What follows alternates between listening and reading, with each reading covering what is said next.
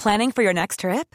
Elevate your travel style with Quince. Quince has all the jet setting essentials you'll want for your next getaway, like European linen, premium luggage options, buttery soft Italian leather bags, and so much more.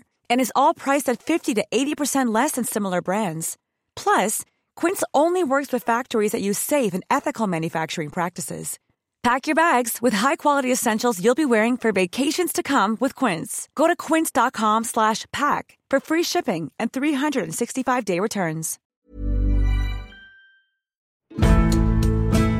Hello, I'm Dr. Cat Jarman, and this is Gone Medieval from History Hit.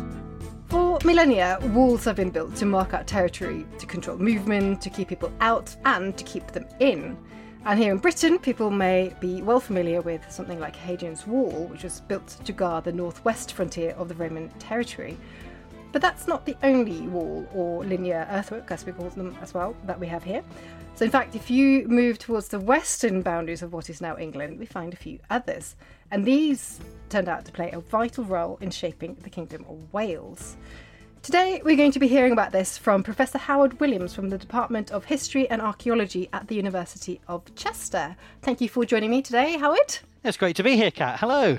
Hi. So, Howard is a specialist in early medieval archaeology and especially death, burial, and commemoration. But he's also involved in the research and promotion of the history of these particular earthworks, especially through a number of new initiatives, such as the Offa's Dyke Collaboratory, which is a research network for Offa's Dyke, Wat's Dyke, and early medieval Western Britain more widely. So, we're going to get into the details of those particular earthworks quite soon. But just to start out with, Howard, I was hoping that we could go a bit broader to get a bit of the sort of wider context, first of all, in terms of walls and, and linear earthworks. Could you tell me something about when, really, people start making these sort of earthworks in the early medieval Europe and the sort of related question, really, of, of why? Okay, it's a really complex question. No one has an answer because almost all of these have very few and very far between historical sources associated with them. We often don't know for sure because these earthworks and walls were built over millennia, and we often don't have historical sources associated with who built them and why. And often there are explanations that come much later, and they're very implausible. They're very stereotypical explanations written by authors you know, looking with hindsight hundreds of years later.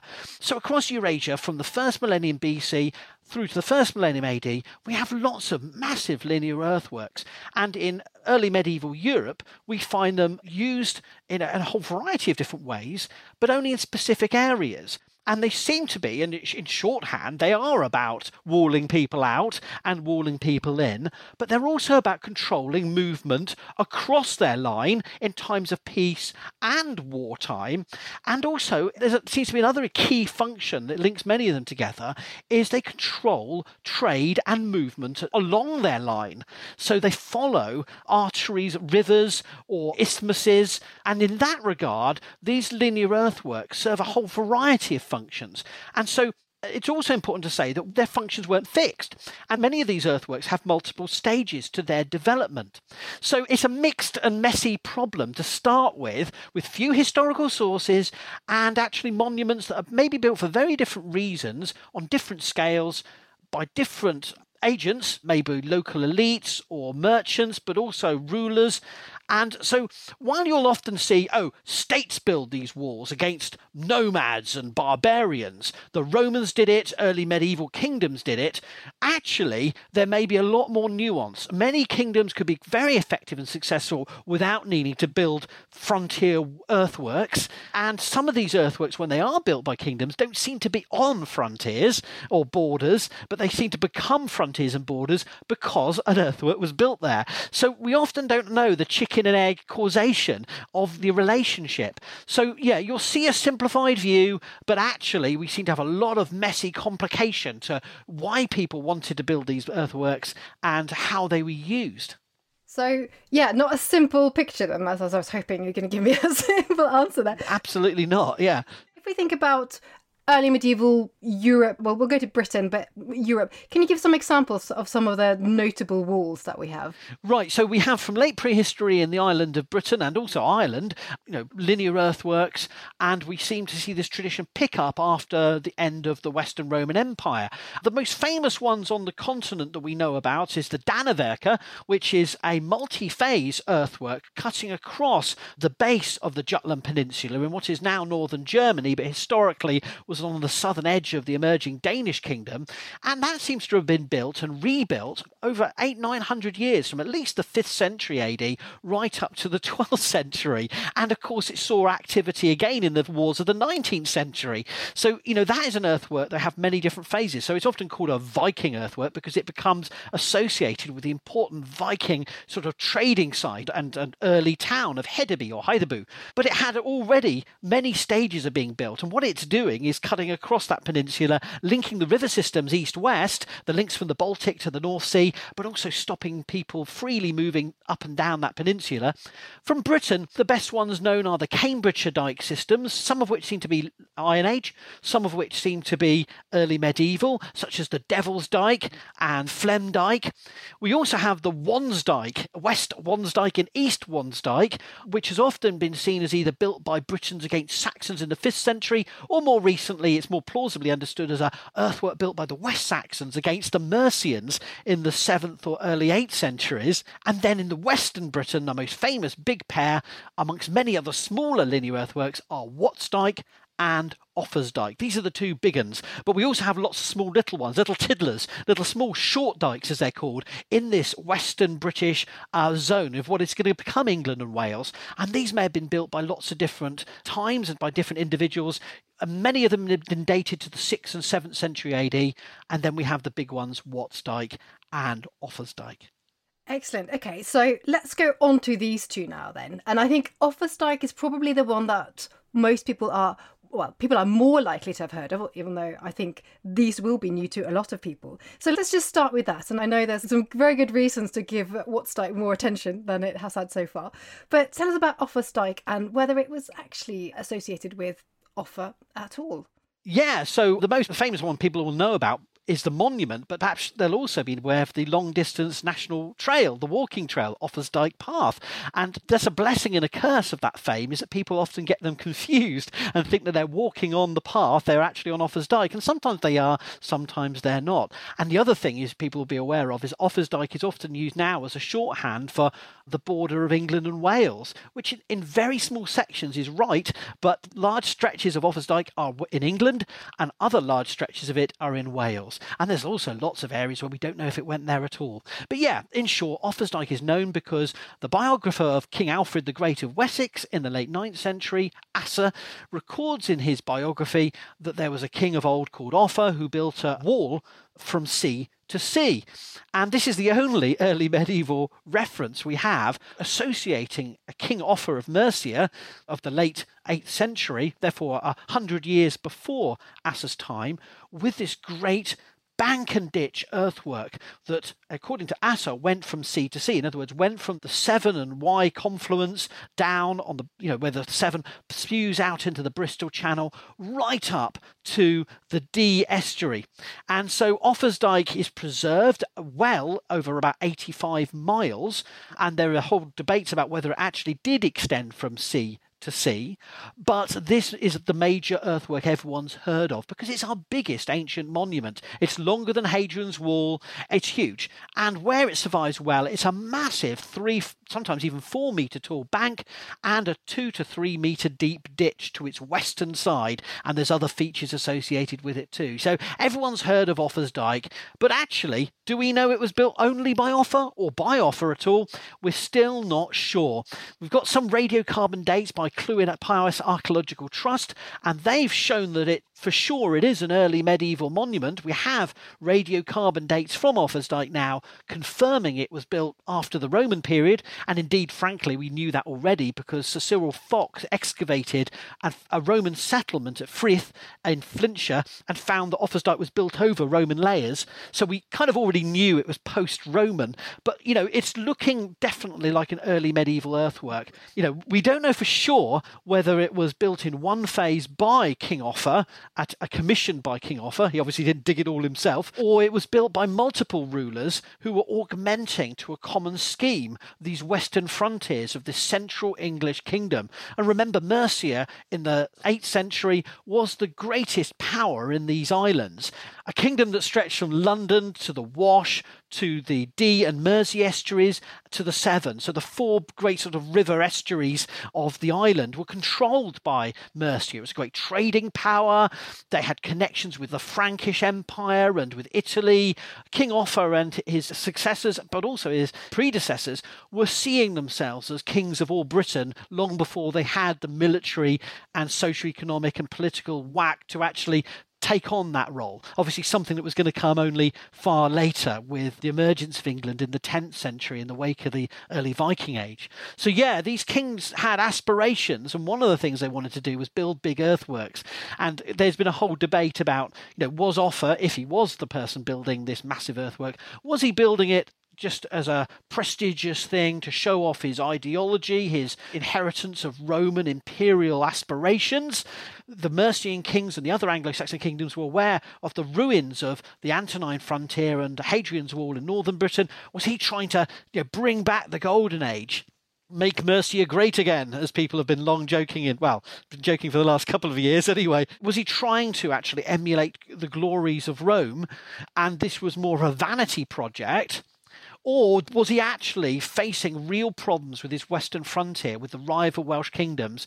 And this was about military dominance of an area which he really had trouble sort of controlling raids of the Welsh deep into Mercian territory. And in between those two extremes, a symbolic ideological interpretation and a kind of military one, there's a whole raft of other factors. And I've already hinted that trade and commerce would have been key. And by controlling that zone to the west, he's not only controlling and managing raids from his enemies, not only is he able to militarily strike out westwards over this frontier at will and harry and dominate areas to the west of the dike, but he's also able to control the trade. So it could be an economic as well as a political and an ideological aspect. And I think we shouldn't perhaps try to pretend we can work out exactly the weighting of that with the evidence we have. We only have that one historical source, and all the rest of the evidence comes from archaeological investigation.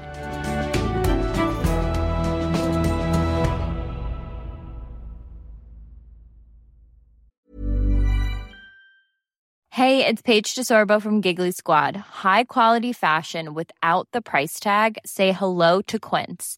I'm snagging high end essentials like cozy cashmere sweaters, sleek leather jackets, fine jewelry, and so much more. With Quince being 50 to 80% less than similar brands. And they partner with factories that prioritize safe, ethical, and responsible manufacturing. I love that. Luxury quality within reach. Go to quince.com slash style to get free shipping and 365 day returns on your next order. Quince.com slash style. Hey, I'm Don Wildman, and on American History Hit, my expert guests and I journey across the nation and through the years to uncover the stories that have made the United States. From first flight to first ladies, from stitching the Star Spangled Banner to striking gold in California to shooting for the moon with Apollo. We've got you covered. Catch new episodes of American History Hit, a podcast by History Hit, every Monday and Thursday, wherever you get your podcasts.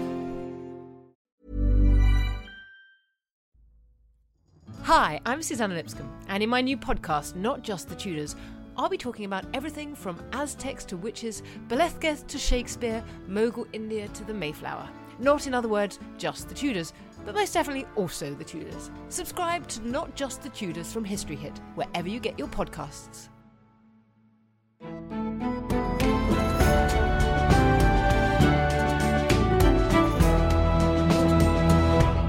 Excellent. So, can you say a little bit just about what is happening to the West? What's actually happening for those like myself whose knowledge of early medieval Wales is a little bit sketchy? What's going on that he might be sort of dealing with? So, yes, from the late 6th and 7th centuries, we see in lowland Britain Germanic speaking kingdoms coming to the fore as territorial entities on a big scale. And these kingdoms are at least seven in number by the end of the 7th century, and the biggest of them were Wessex, Mercia, and Northumbria, who by the Viking Age, you know, those horrible Vikings came and ruined it all. You know, the Northumbrians, the Mercians, and the West Saxons were really the predominant forces, and they were increasingly pushing westwards particularly the Mercians and the West Saxons, and gobbling up territory and becoming in control of areas that previously had been British speaking, Welsh speaking, kingdoms in areas that had been part of the former Roman provinces. Because remember, Wales and Western Britain was all part of the Roman province of Britannia, and after the fall of Rome, very small British speaking kingdoms had developed during the 5th, 6th, and 7th centuries. So Mercia was slowly building its strength by not only fighting and absorbing smaller Anglo Saxon rival kingdoms, but also smaller British kingdoms.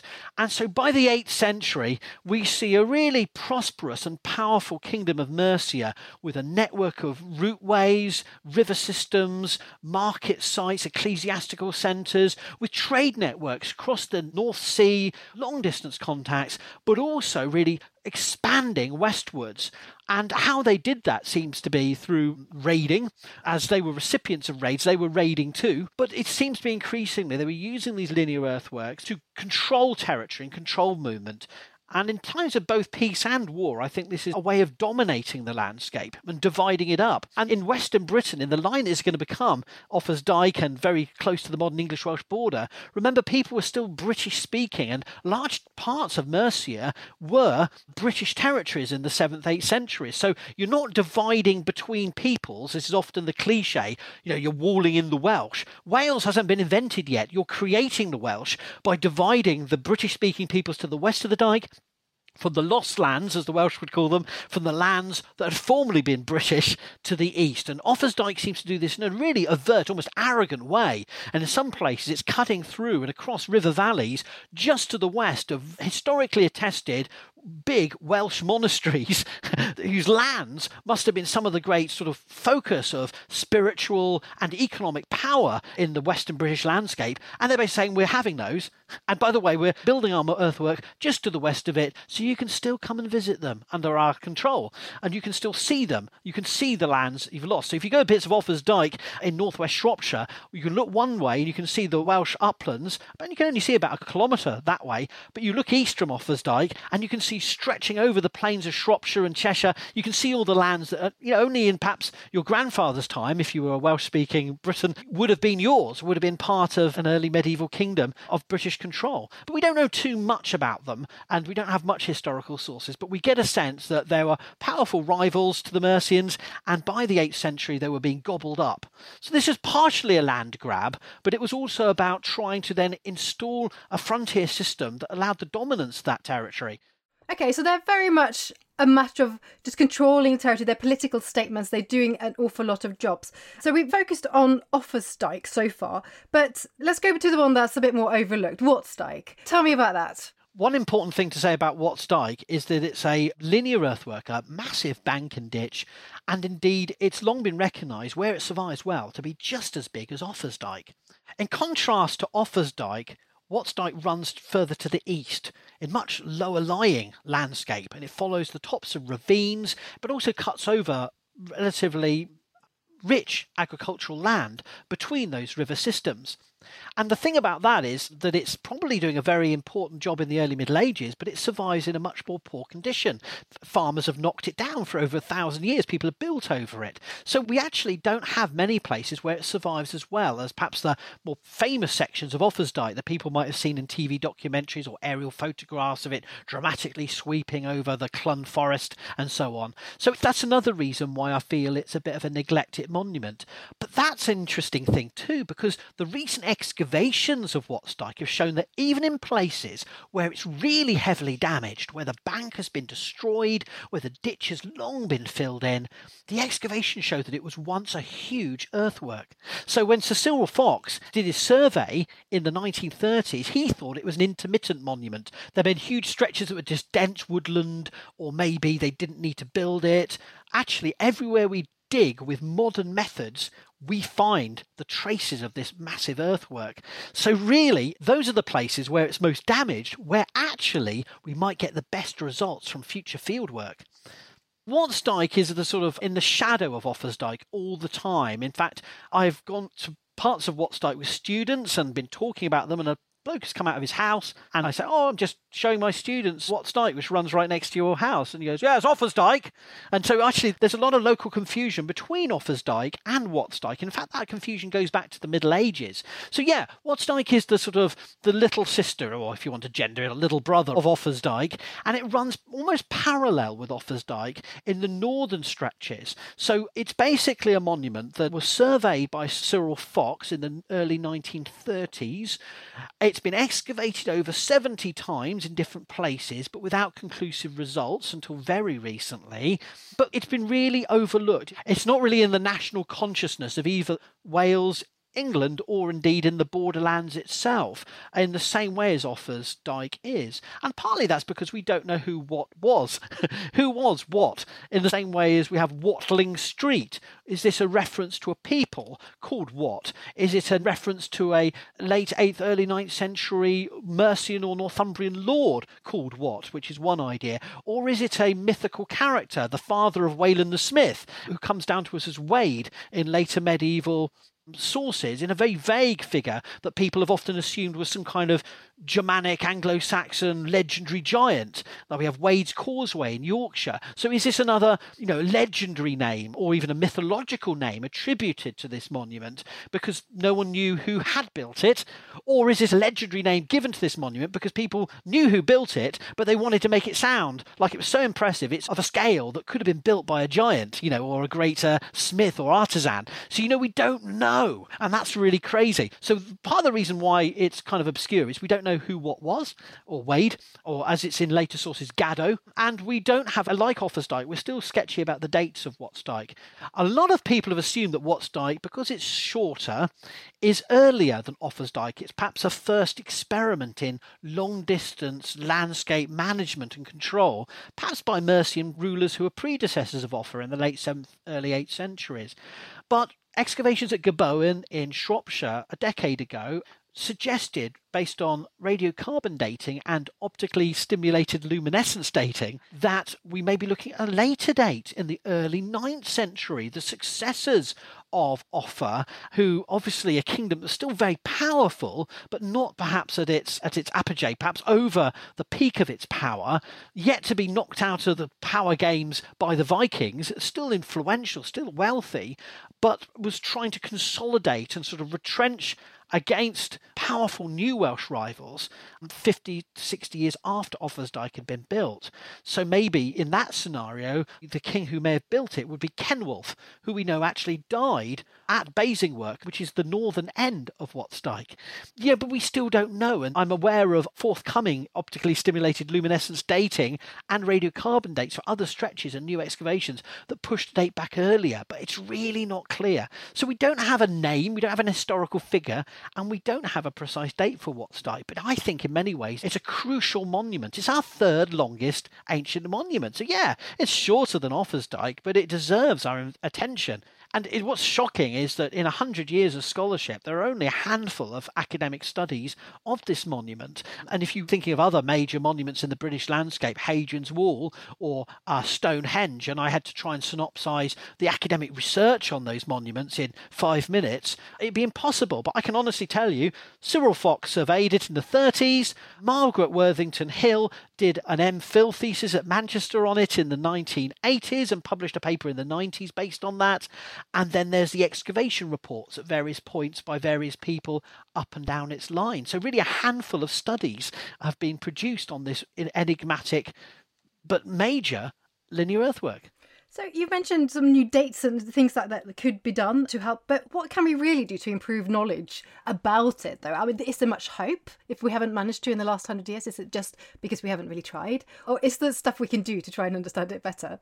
in terms of archaeology happening in the early 21st century, you know, we have to think of this as a two pronged thing.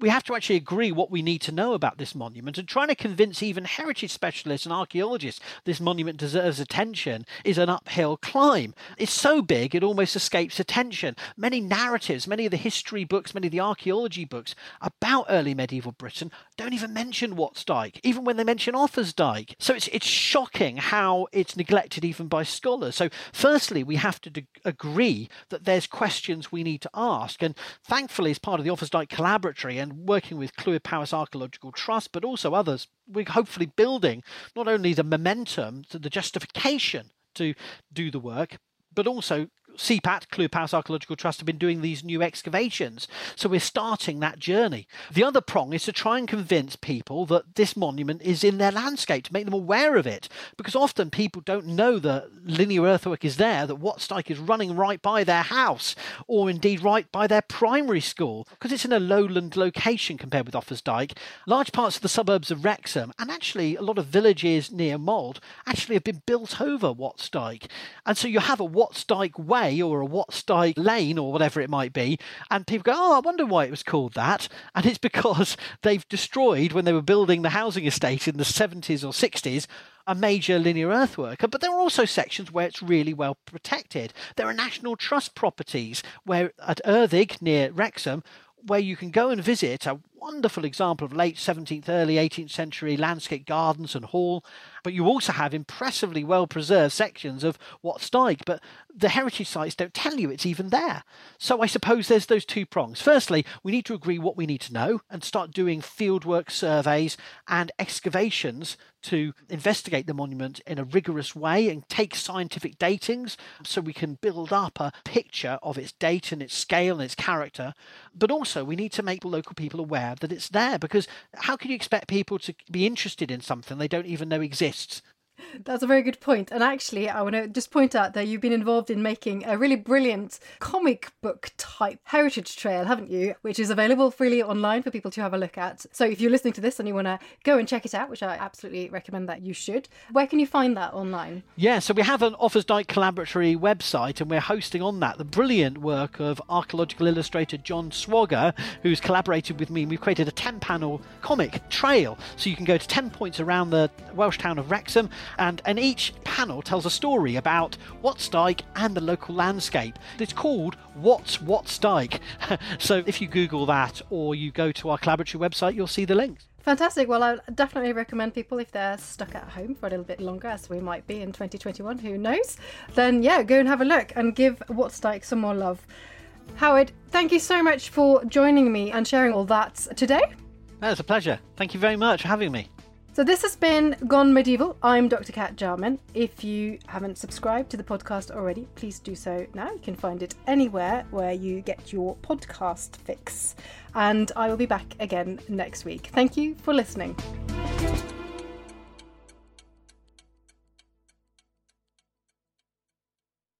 Thank you for listening to this episode of Gone Medieval. Please follow this show wherever you get your podcasts. It really helps us out, and you'll be doing me a big favour. Don't forget you can also listen to all of these podcasts ad free and watch hundreds of documentaries when you subscribe at historyhit.com forward slash subscribe. As a special gift, you can also get your first three months for just £1 a month when you use the code MEDIEVAL at checkout.